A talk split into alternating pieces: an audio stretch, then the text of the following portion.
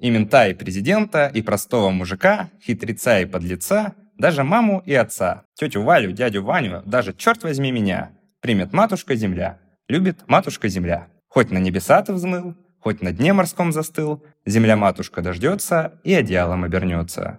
Как не бегай не вертись, но мы связаны судьбой. В землю лечь к другим таким же, и в земле найти покой. Вот такое. Но довольно оптимистичное окончание, потому что кому-то все-таки, вернее, всем обещается покой. Это очень гуманно. Отец Евгений, вы гуманист.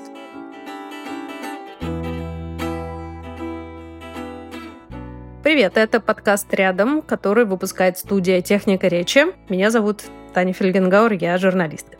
Меня зовут Женя Сидоров, а я стендап-комик с худшей техникой в мире для подкастера. Я всегда с вами рядом, но с плохой связью, но буду рад, если смогу чем-то вам помочь вместе со своими товарищами. Меня зовут Игорь Исаев, я лингвист-диалектолог. О чем будет сегодняшний эпизод? На прошлой неделе вновь прошло очередное заседание, на котором велись вновь новое положение, особое положение. Мы не до конца понимаем, какие положения, но положения эти нас волнуют, я думаю, так же, как и вас, дорогие слушатели. И сегодня мы, пожалуй, обсудим, как жить, когда положение твое постоянно меняется. И об этом говорят в новостях мы будем говорить о том, как воспринимать новостную повестку. Что читать, что не читать, как жить с тем, что мы прочитали, и что сделать для того, чтобы прочитанное не стало нашей гробовой доской, и мы могли с этим всем двигаться дальше, понимая, что источники информации нужно оценивать критически или нажимать кнопку OFF. Мы говорим про очень важную вещь, которая, кажется, исчезает у нас на глазах, а может быть, у кого-то уже исчезла какое-то время назад, это надежда. И как существование надежды в нашей жизни разрушает все происходящее вокруг. И часто кажется, что мы собственными руками убиваем эту надежду, просто читая новости. Те подписки в Телеграме, которые я читаю, они просто колоссальные. И единственный способ для меня выдохнуть, когда я вечером вижу сообщение одного из а, пабликов «На сегодня мы прекращаем трансляцию новостей», и в это время я могу спокойно спать. Ну, я не знаю, понимаете ли вы, про кого я говорю или нет. А утром я вижу, мы продолжаем новости, и новости, которые я вижу, э, это ужасно. Все последние события, которые я вижу сейчас, э, заставляют меня думать о том, что я, может быть, сделал неправильный выбор, а, но с этим как-то приходится жить. А знаете еще, я стал регулярно просыпаться от новостей, ориентировочно в 2 часа и в 5. Это вот регулярный мой ночной график когда я где-то к 12 угомонился, в 2 часа ночи я вдруг просыпаюсь от мысли, а вдруг там написали еще что-то. Хотя я знаю, что канал, который я смотрю чаще всего, прекратил сегодняшнее вещание. И где-то в 5 часов ночи я просыпаюсь от мысли, не стало ли все еще хуже. И на самом деле это есть некоторая уже теперь даже соматическая проблема, когда единственным решением кажется подбухнуть. Но я знаю, что это неправильно. Я знаю, что это неправильно. Но очень-очень-очень хочется. Кажется, что это единственное решение в этой ситуации. И ну, еще второй способ сесть за руль. Я как-то говорил уже, что единственное, что видится в этой ситуации для меня разумным, это либо музыка, либо вождение автомобиля. Когда ты ведешь машину, и тебе кажется, что ты можешь чем-то в этой жизни управлять. Но возвращаясь домой, открываю новостную ленту. И вот ощущение того, что ум двигается за разум, вот это вот настроение дурное. Я не очень понимаю, как выбираться из этой штуки. Поэтому я выбираю паркур, а не вождение машины. Тогда у тебя обе руки заняты,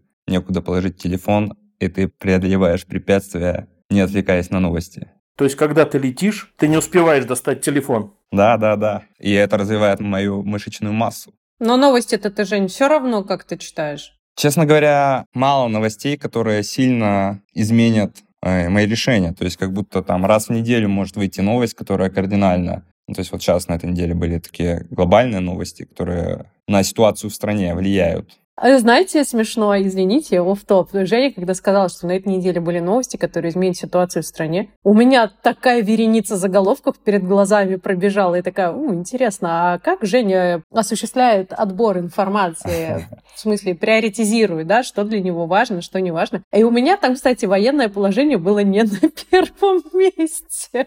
Ну, для меня Совбез был. Вот Совет Безопасности для меня было, что они решают самое, самое важное. Короче, как будто я уже принял определенное количество решений, и не так много новостей могут повлиять на них. То есть большинство новостей просто ну, портят тебе настроение или не портят, но ты не можешь повлиять на эти новости. Чаще всего у тебя нет решения, которое изменит эту новость. Короче, чаще всего новости не так влияют конкретно на твою жизнь в данных обстоятельствах. Ну, мы же даже, знаешь, не, не столько про влияние э, такое непосредственное, хотя все равно, конечно, э, это тоже есть. Но как раз вот то фоновое состояние тревожности, э, нервозности, безнадежности, оно же базируется как раз на том, что ты постоянно следишь за новостями. Ну, мне кажется, что это примерно так работает. Что, может быть, если ты перестанешь э, дум скроллить, перестанешь погружаться э, в абсолютно бессмысленное пролистывание э, новостной ленты в поисках плохих новостей, может быть, тебе станет, ну, немножечко получше. Но я не знаю, я, понимаете, в этом плане у меня очень гипотетические размышления, потому что я, к сожалению, не могу себе позволить перестать читать новости. Это моя работа. Я рассказываю про новости. Как бы мне не хотелось устроить себе цифровой детокс, я не могу себе этого позволить, потому что мне надо постоянно быть в курсе того, что происходит. А ну, у тебя же возникает э, ощущение зашквара от новостей? Или ты как врач, для которого нет хороших и плохих новостей, а есть э, как бы то, с чем надо работать? Ты знаешь, мне казалось, что за 18 лет работы в новостной журналистике у меня, в принципе, все уже притупилось, и какой-то такой не то чтобы зашкаливающий уровень цинизма, и мало что тебя может тронуть, но в целом, э, да, ты уже как-то менее эмоционально относишься к происходящему, и кажется, что нарастил такую шкуру себе непробиваемую, и это не влияет на твою способность видеть какую-то надежду, верить в светлое будущее. Ну, то есть твоя жизнь, она идет как-то параллельно. Вот новостной поток идет одной линией, а параллельная линия — это твоя жизнь. И ты их так вот классно разделил, они не пересекаются. Но это не работает э, на постоянной основе, потому что все равно накапливается какая-то критическая масса. Я прям совсем-совсем сломалась на новостях про пытки в тюрьмах когда несколько недель подряд, каждый день мы рассказывали про пытки, мы смотрели эти видео, мы читали эти новости, мы описывали э, рассказы пострадавших, мы разговаривали об этом с экспертами, с правозащитниками, со всеми. Меня это прям сильно очень поломало, это пробило всю мою защиту. И да, ну а потом 24 э, февраля, когда мне казалось, что я уже немножко восстановилась, потому что я ушла из новостной журналистики, вот это вообще драматически все изменило, потому что, с одной стороны, ты не можешь игнорировать новости, и все, с 24 февраля я себя закапываю в эту новостную яму. И вот ты думаешь, там, я умру прямо сейчас, я не могу. Буча — это все. Я умираю над этими новостями. Я не верю, что жизнь продолжится после новостей из Бучи. А потом случается Мариуполь. И ты думаешь, Господи, я умру прямо сейчас, я не переживу это, не будет никакого будущего, это все безнадежно, мы просто обречены как вид. Но ты продолжаешь работать.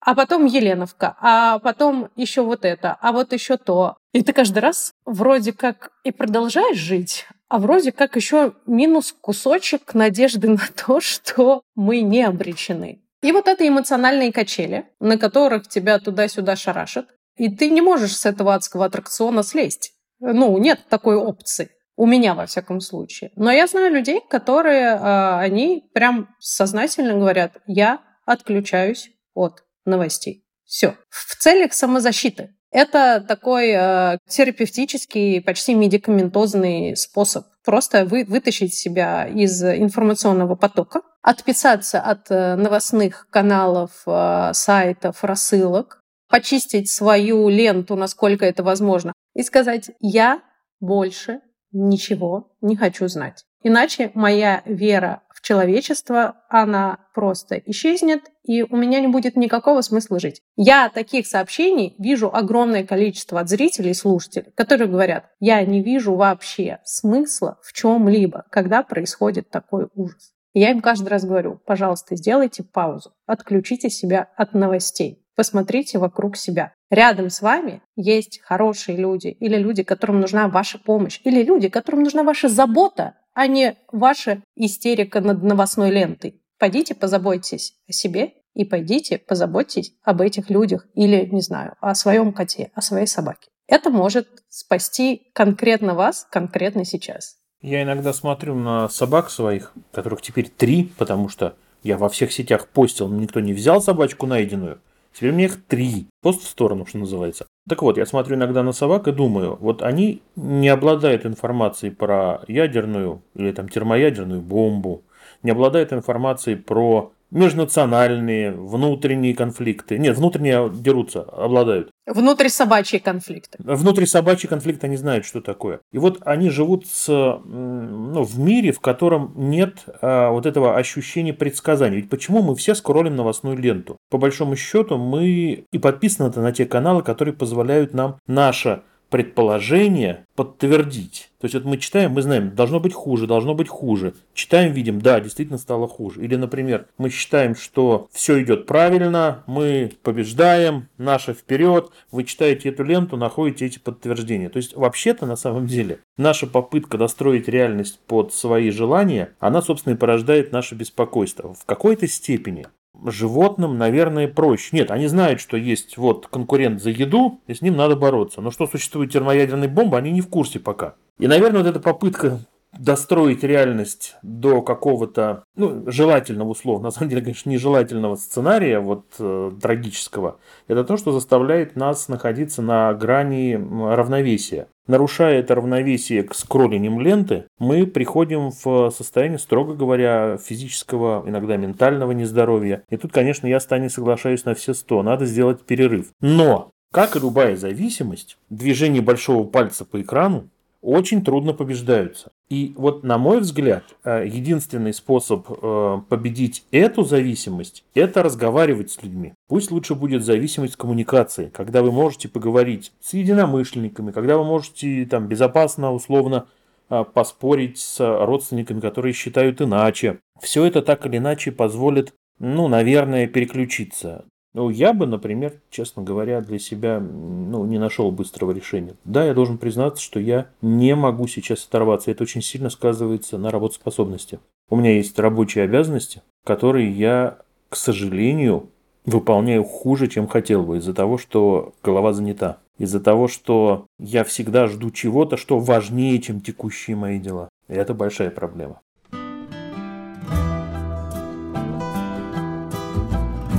Как выйти из карьеры? Как зарабатывать больше? Первую работу. Как сменить профессию? Как найти работу за границей? Как составить резюме? Были ли у вас, друзья, ситуации, когда вы ищете работу или устраиваетесь на работу после перерыва? Ну, должен сказать, что у меня был перерыв. Я работал в университете в школе и учился на, на первом курсе аспирантуры. И мне нужно было дописывать во что бы то ни стало в последний год диссертацию, и я понял, что ну, если я продолжу еще работать, то, в общем, с диссертацией я не слажусь никак. И у меня был такой годовой перерыв, когда, ну, трудно было достаточно с деньгами, но, тем не менее, удавалось как-то писать. И я помню, что э, вот после того, как ты начинаешь поиск работы заново, это какой-то адский ад. Ты не понимаешь, в какую сторону тыкнуться, у тебя нет связей, ты просто не знаешь, куда идти. Э, дело в том, что я так э, несколько раз, э, в несколько этапов, что ли, завершала свою работу на эхе и брала довольно серьезные перерывы, и у меня была довольно странная занятость типа один раз в месяц, неделю утреннего эфира и больше ничего. Учитывая то, что до этого я десятилетиями работала 24 на 7, это, я считаю, никакой работы. Ну, это был довольно стрессовый момент, потому что, с одной стороны, я понимала, что у меня больше нет сил делать то, что я делаю.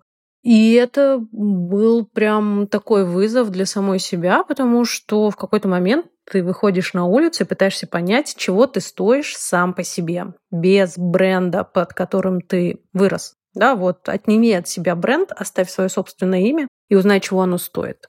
Если вы не работали несколько месяцев или даже лет, и сейчас не понимаете, как искать новое место и как объяснять работодателям эту паузу, наши партнеры из Career Space смогут вам помочь. Один час консультации с хорошим карьерным экспертом в Москве стоит ну, 5-10 тысяч рублей. А у Career Space с нашим промокодом рядом целый месяц карьерной поддержки будет стоить всего 7 990.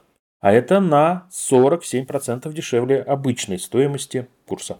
При этом вы не оплачиваете подписку сразу же, а сначала отправляете свою заявку, которую эксперты будут рассматривать, посмотрят на ваш запрос и затем честно скажут, могут они вам помочь или не могут. Ну а вот после оплаты уже можете задавать сколько угодно вопросов, ответы на них придут в виде текста, так что вы в чате ничего не потеряете. В нашем подкасте мы не только ищем ответы на вопросы, но и сами формулируем их. Вы тоже можете в этом поучаствовать обязательно отправьте нам в Телеграм или на почту тот самый важный вопрос, который, по вашему мнению, важен для понимания карьеры. Автору самого точного или самого интересного вопроса достанется бесплатная месячная подписка на сервис карьерных консультаций от Career Space. Контакты, куда писать, есть в описании эпизода. Ну и там же в описании есть ссылка на сервис карьерной поддержки от Career Space. Обязательно переходите по ней и используйте наш промокод.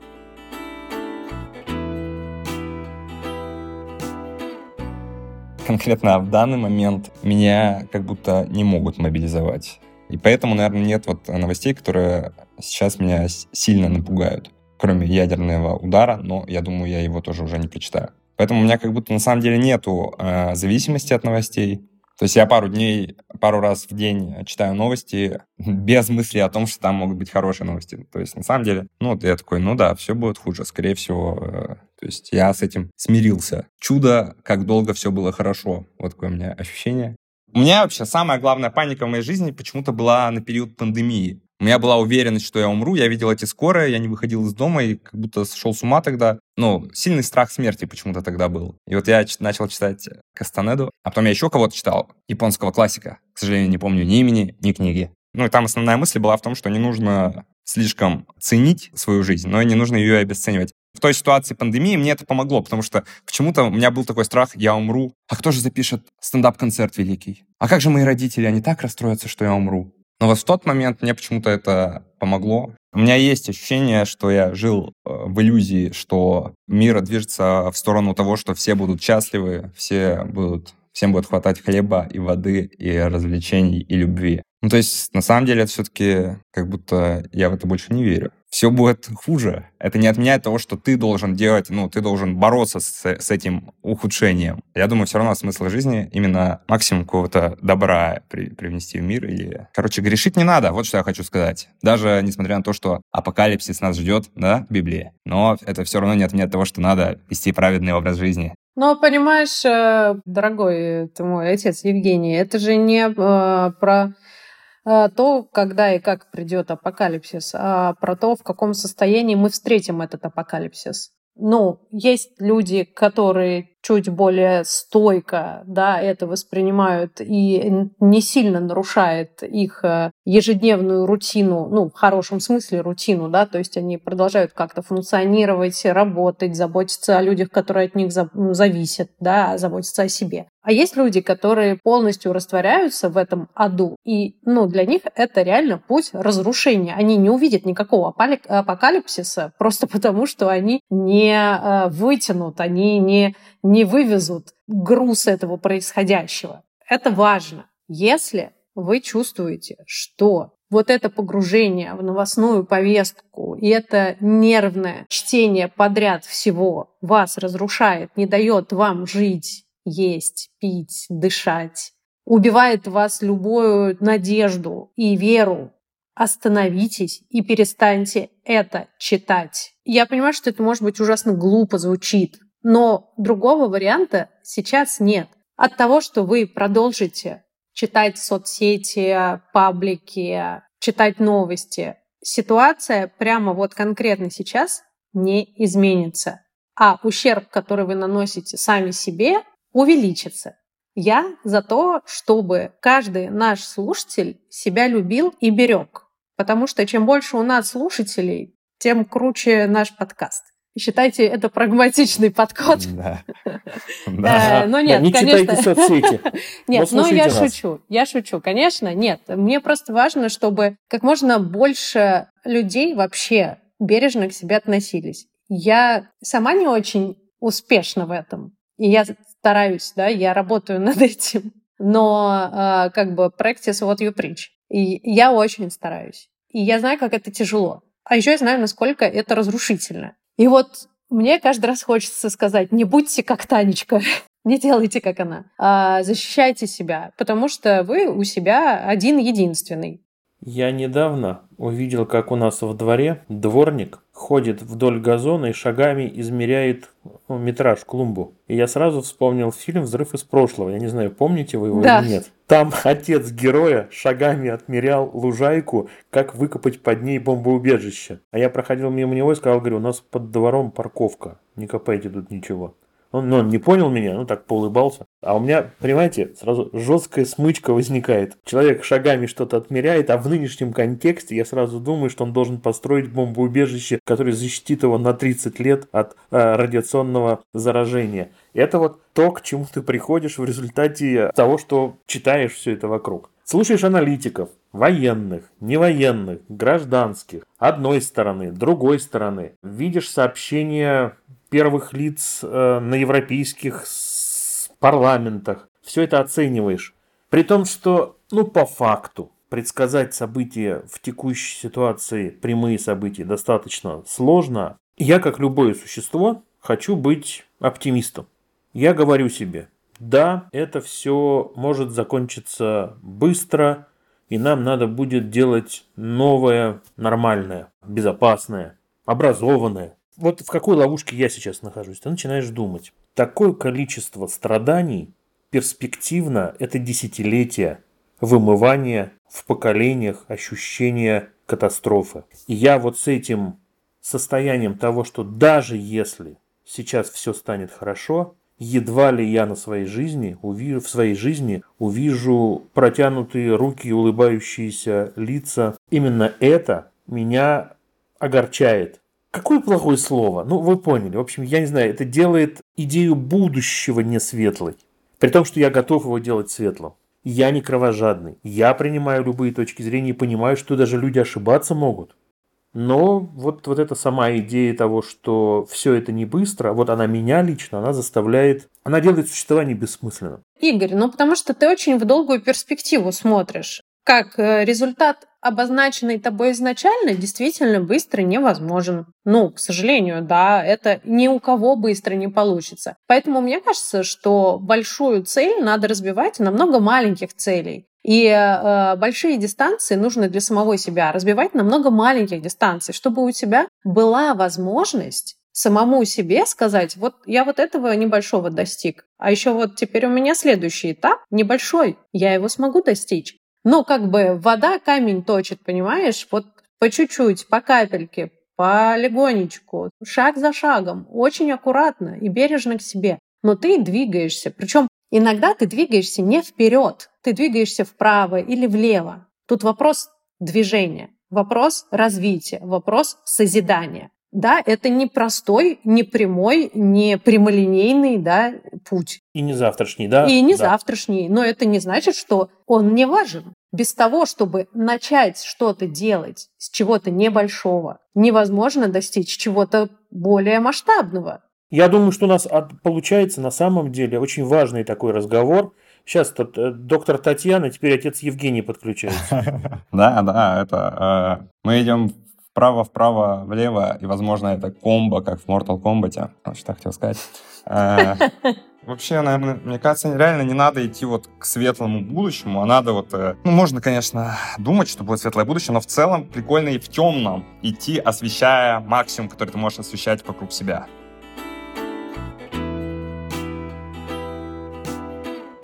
Я думаю, что людей, у которых созвучные мысли с моими, достаточно много. Вот это вот ощущение некоторой безысходности, несправедливости с бесконечным модулем. Я думаю, что таких людей много. На меня это не влияет с... Ну, как бы, я не перестаю что-то делать. Я знаю многих своих знакомых, которые буквально опустили руки, и единственный способ э, приютить себя – это диван. Там сериальчик, киношка правильная, которая, так сказать, продлевается на целый день. Да, это, это, слушай, огромное количество людей, действительно, они просто не чувствуют в себе ни сил, ни желания, ни возможности что-либо делать. А я только в такой ситуации всегда говорю, ребят, если это состояние длится дольше, чем две недели, пожалуйста, обратитесь к специалисту. Это невероятно важно, потому что это не очень здоровая история, если она так затянулась. И помощь психологов сейчас невероятно важна и нужна. И есть сейчас и сервисы по подбору, и есть э, люди, которые работают бесплатно, как волонтеры. И это правда, это серьезная проблема. Но точно так же я знаю людей, которые сначала сказали, что они не могут ничего делать, у них опустились руки, и они не видят ни в чем смысла, а потом ты им рассказал про 2-3 фонда, 4-5 активностей, и выясняется, что вообще-то смысл есть. Просто он не прямо у тебя перед носом, а тебе надо сделать вот те самые шаги вправо или влево. И там рядом есть смысл. Вообще помогать в этой ситуации – это очень хорошее решение. Если есть возможность включиться в помощь, в волонтерскую, да в любую, которая будет помогать ближнему, вот тут отец Евгений одобрит, то мне это, конечно, это здорово, это было бы очень удобно. Я в какой-то момент поймал себя на мысли во время ковида, когда выйти нельзя было, что просмотр ну вот мой любимый, один из любимых фильмов «Место встречи изменить нельзя», который я с удовольствием тоже растаскиваю на цитаты. И вот, значит, я помню, что я смотрю этот фильм и разбираю его с точки зрения вот жителя Москвы событий в первой серии, которые происходят на прудах, дом со зверями так называемый, э, рядом с железнодорожной, вернее, с трамвайной линией. Во время ковида я погрузился во все эти детали, и мне не нужно было никуда выходить. Я мог находиться дома, сидеть за компьютером, сейчас мы все к этому привыкли. А тогда я действительно, я просто меня засосало там в фильмы, в которых я угадывал деталь там мест, где это снято, например. И вы знаете, у меня не возникало ощущения, что я прожигаю жизнь. Я прям реально ее жил в сериале. И я до сих пор не понимаю, как так получилось, что я ощущение а, опасности, вот того, что ты ничего не делаешь, а просто живешь чужую жизнь там в кадре с кем-то, умудрился перескочить из нее в какую-то там ну, созидательную часть. Слушай, ну это эскапизм, вполне себе такой нормальный эскапизм. А, кстати, я тут могу порекомендовать прочитать книжку Майкла Шейбана «Потрясающие приключения кавалера и Клея» про такой странный эскапизм, а, который потом оборачивается желанием а, действий других, другого уровня. Это история про американских молодых людей, мальчишек, подростков, которые потом выросли, и которые э, во время Второй мировой войны они в Америке рисовали комиксы про супергероев, э, и они придумывали супергерои, который побеждает Гитлера. И это потрясающая книжка, она, э, в ней есть очень много реального, прям документального, но, конечно, это художественная литература потрясающая. А мне кажется, она сейчас прям очень созвучна.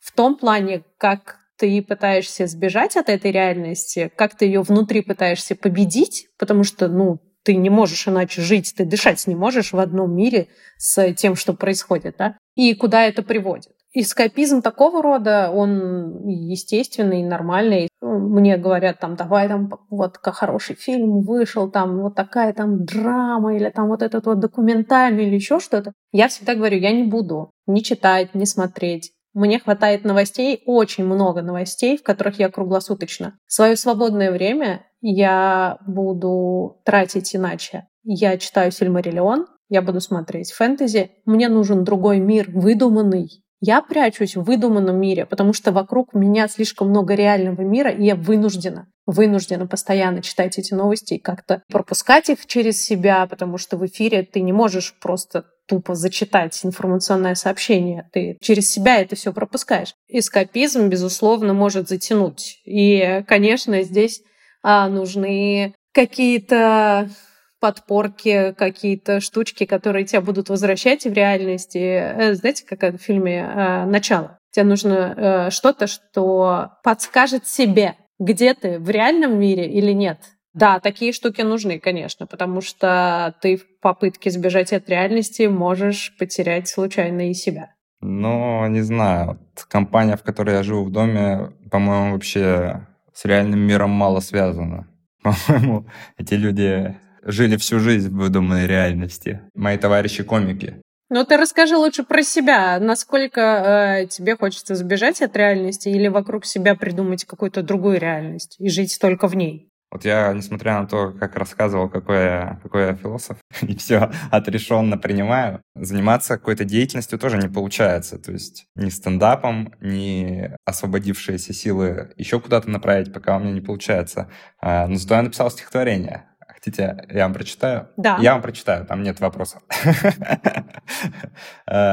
И мента, и президента, и простого мужика, хитреца и подлеца, даже маму и отца, тетю Валю, дядю Ваню, даже, черт возьми меня, примет матушка земля, любит матушка земля. Хоть на небеса ты взмыл, хоть на дне морском застыл, земля-матушка дождется и одеялом обернется. Как ни бегай, не вертись, но мы связаны судьбой. В землю лечь к другим таким же, и в земле найти покой. Вот такое. Но вот такое довольно оптимистичное окончание, Да, потому что да. кому-то все-таки, вернее, всем обещается покой. Это очень гуманно. Отец Евгений, вы гуманист. Да, чем я занимаюсь, я не понимаю уже.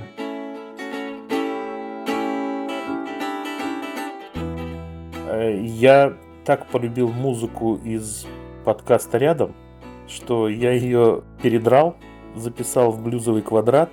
В общем, я под нее упражняюсь.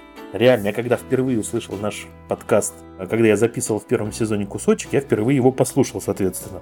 И я услышал эту музыку замечательную нашу, и она для меня сейчас является, ну, прям реальным кусочком того винтика, которого в начале, в фильме «Начало» надо было крутнуть, закрутить, смотреть на нее.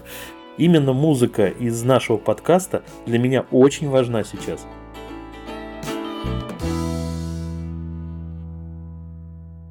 Мы тут э, философствовали по поводу того, какие там темные времена, какие светлые времена, как мы двигаемся вперед, назад, э, по диагонали, не знаю, вправо-влево, и, и как освещать эту темноту. И я вдруг подумала, а вдруг наши слушатели могут написать нам, улыбнулись ли они хотя бы один раз за время прослушивания вот этого эпизода. Я требую пять раз. Ну, пять раз. Ну, Жень, что ты сразу... Давай хотя бы, давай начинать с одного раза. Очень важно просто поймать этот момент, что ты улыбнулся, что рядом оказались люди, которые заставили тебя улыбнуться. Я правда читаю то, что пишут наши слушатели. Это так здорово. В частности, я отдельно и сердцем благодарю тех, кто э, слушал наш предшествующий подкаст Розентали Гильденстерн про сезон диалектологический. Те, кто пишет, что там, ой, мы знаем Таню так, а здесь она такая, другая. Или там слышали Женю, а теперь он какой-то домашний. Отдельно я прямо сейчас машу рукой тем, кто говорит, что знает меня как преподавателя или знает тех, кому я преподавал, и тепло отзывается. Но я правда очень-очень люблю вас. И одной из причин согласиться поработать с вами здесь была не только Таня, не только Женя, а еще сама идея, согласно которой мы находимся с вами рядом, вы рядом с нами, и мы можем об этом поговорить, и у нас есть обратная связь. За это отдельная просто вот благодарность.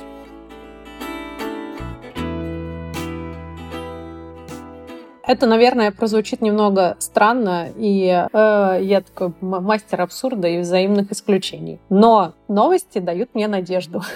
Э, Я не знаю, как это объяснить, но, видимо, из-за того, что я читаю гигантские объемы информации и обрабатываю, я вижу еще много хороших новостей. Я вижу много историй очень вдохновляющих. Это истории сильных, отважных, добрых людей. А, Людей, у которых не опускаются руки, людей, которые идут вперед и делают то, на что у меня бы никогда не хватило ни сил, ни смелости, ни ресурса, ничего. И как ни странно, это вот хорошая сторона чтения новостей, потому что тебе встречаются какие-то очень обнадеживающие сюжеты, и тебе становится прямо теплее внутри. Ты восхищаешься кем-то, ты удивляешься в хорошем смысле, как это все происходит. Получается, что на самом деле главный источник надежды — это люди. Они же главный источник отсутствия надежды, и они же главный источник проблем. Но так как люди очень разные, то и они же дают тебе ресурс продолжать делать что-то. Ты на них можешь опереться, даже если ты с ними не знаком и никогда в жизни их не увидишь. Но их история может вдохновить.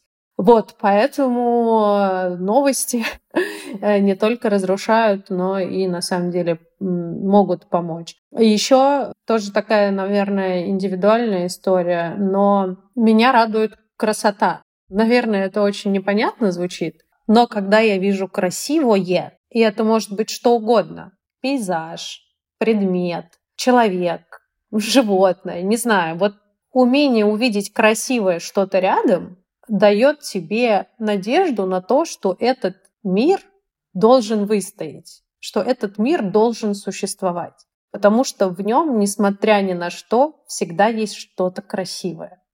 Меня легко растрогать. Чем угодно, чем угодно сентиментально меня можно растрогать. Я помню, в том году весной я был в Томске или в каком-то другом северном городе. И весна была, и было так красиво, и дети играли э, на детской площадке, там э, стритбол какой-то, подростки играли, баскетбол, на брусьях подтягивались. Ну и какой-то мир такой, такое благоухание, э, жизнь, жизнь. То есть я чувствовал прямо, что люди живут, и меня это так как-то растрогало, одновременно что, с тем, что я знаю, что ужасные события происходят не так далеко, но что жизнь есть. Ну, она меня вдохновила. А еще я недавно был на концерте Анакондас, и что мне там больше тоже всего понравилось, что сила молодости. Все-таки меня вот что, меня вдохновляют дети и молодость, мне вот нравится эта живость. Я какой придумал вообще смысл жизни? Я подумал, какой у всех смысл жизни? Это чтобы дети прожили счастливое детство. То есть неважно, как ты прожил свою взрослую жизнь, твоя задача, чтобы именно молодое поколение радовалось, улыбалось, смеялось, ярко жило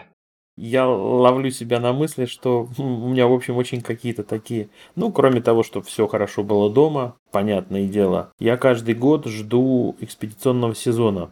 У меня есть большое счастье. Я выезжаю к людям, преимущественно это старшее поколение, те, кто лучше сохраняют свои языковые особенности. Ну, понятно, побеседовать со стариками важнее, потому что к молодым ты еще можешь приехать, а старики уходят. И вот я наблюдаю за тем, что в глазах у этих людей, фотографирую лица, разговариваю с людьми, вижу, как меняется язык. Это отдельное такое научное удовольствие. Но однажды я помню такой сюжет. Я еду в поезде, дизель-поезд везет меня по Владимирской области, рядом со мной в вагоне сидит пожилая женщина, и вот она смотрит в окно, а у нее такие уже белесые глаза от возраста, и она провожает, вот она смотрит глазами так особенно ни на чем не останавливая взгляд, все, что едет мимо на одном не сосредоточилась, на другом, все это идет мимо нее, и меня ужаснула вот эта мысль, а, проходящей мимо жизни. Она смотрит, а все это мимо. И мне очень хочется вот верить, что те 50 экспедиций, в которых я был, в разных регионах, беседовал с разными людьми, что все-таки я немножко понимаю то, как устроены наши люди. И у меня есть некоторый оптимизм, что ну, добро победит. Ну вот, понимаете, я видел их много, разных простых людей. И они очень хорошие. И именно потому, что они хорошие и добрые, они попадают в плен очень часто. Но вот эта надежда, что все-таки можно образованием, просвещением, разговорами, просто тем, что мы беседуем с людьми, как-то эту жизнь делать не мимо проходящей, а нашей. Есть надежда.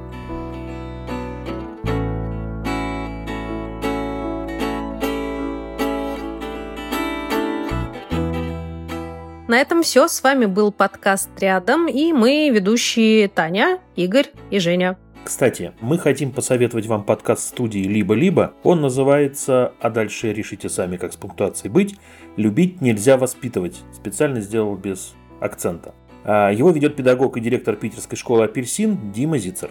Каждую неделю Дима отвечает на вопросы родителей, учителей и детей. Например, что делать в такой ситуации? Тренер хочет обсудить с подростками, что полиция часто задерживает даже ни в чем невиновных людей. Или вот в такой ситуации слушательница видит, что ее друзья поднимают руку на своих детей. Но есть и более невинные. Слушательница беспокоится, что ее муж, регулярно приносящий дочери с работы шоколадки, создает неправильную семейную традицию. Или преподавательница впервые получила детей в классное руководство и хочет выстроить с ними доверительные отношения, что бывает, поверьте, очень непросто. В общем, это подкаст для всех, кому важны и интересны детско-взрослые отношения. Обязательно послушайте его. Ссылка есть в описании эпизода. Ну а мы в очередной раз просим вас подписаться на наш подкаст в Apple Podcasts, на Яндекс Музыке и на других платформах, где вы его слушаете. Ставить нам оценки и писать отзывы. Рассказывайте о нас друзьям и знакомым. Пишите нам в телеграм-аккаунт техника нижнее подчеркивание речи и на почту подка sts собака техника речи студио. Задавайте вопросы, делитесь своими переживаниями, присылайте фотографии со своими домашними животными. Над этим эпизодом работали редактор Данил Остапов, продюсеры Александр Садиков и Мария Габисова, монтажер Сергей Скурту, композиторы Виктор Давыдов и Алина Болезнева. Спасибо, что были сегодня рядом. Пока!